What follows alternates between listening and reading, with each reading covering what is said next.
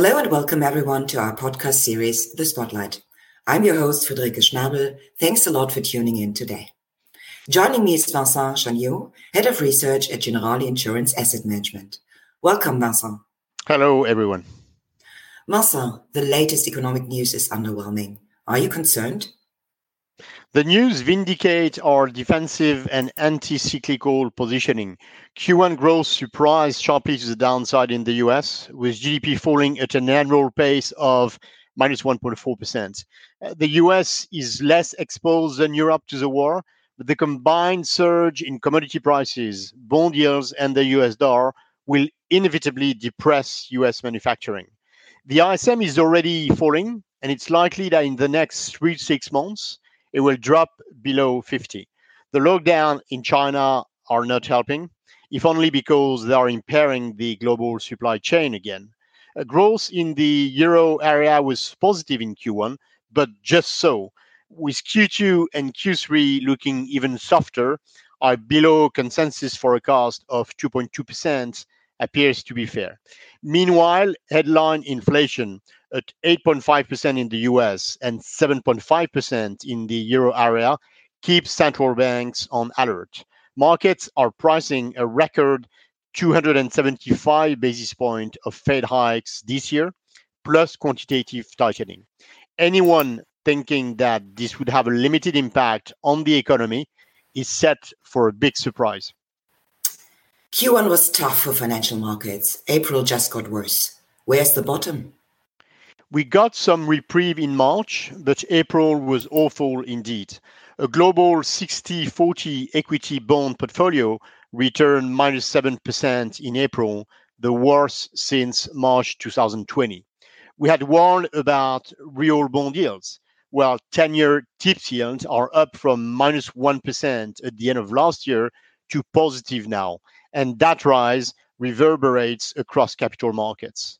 Luckily, a lot of bad news are now priced in, both in terms of economic pessimism and monetary policy adjustment. But it's premature to reload risk. Portfolios haven't moved as fast as sentiment. For instance, equity funds globally have seen outflows since mid April, but they've still attracted $175 billion year to date. Expect some leaking in the coming weeks. Uh, financial and military support to Ukraine has intensified, so war is not about to end. Economic surprises are starting to head south again. Bad news is coming. Yet, central banks will walk the talk for now because they cannot accept such elevated inflation. What will stop the rot and when then? Any sign of a diplomatic route opening up in Ukraine would be a huge relief. But timing there is very hard to anticipate. US inflation may have peaked, though, of course, that partly depends on commodity prices and war developments. Softer inflation news may help and soothe monetary policy fears. Eventually, we think that the Fed will not deliver as much as forwards are pricing for this year because the economic slowdown will make them reconsider. But for now, they are full on, with two 50 basis point hikes likely in May and June. After that, the barking may turn a bit less loud, and this would help global markets. Our core scenario is that by late summer, the Fed calms down a bit and the global economy sees some reprieve. Mine, that would be only a temporary one eventually a late cycle landing is likely by H2 2023. What about Europe and the ECB in particular? The market is priced for slightly more than 75 basis points of ECB hikes this year, with the first one almost fully discounted for July. We expect just two hikes, but it's a close call. The challenges are daunting for the EU we are too dependent on Russia for energy and the US for defense.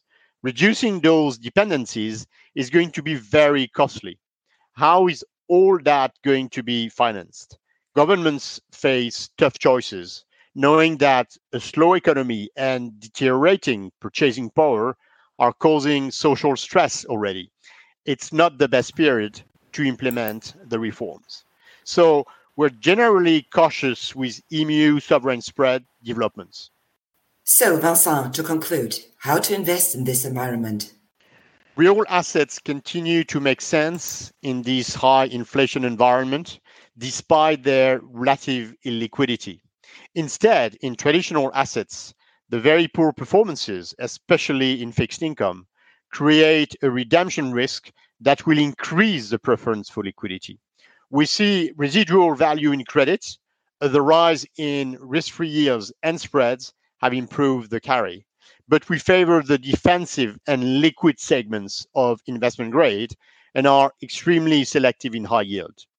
We retain a small underweight in stocks, most so in cyclicals and the euro area.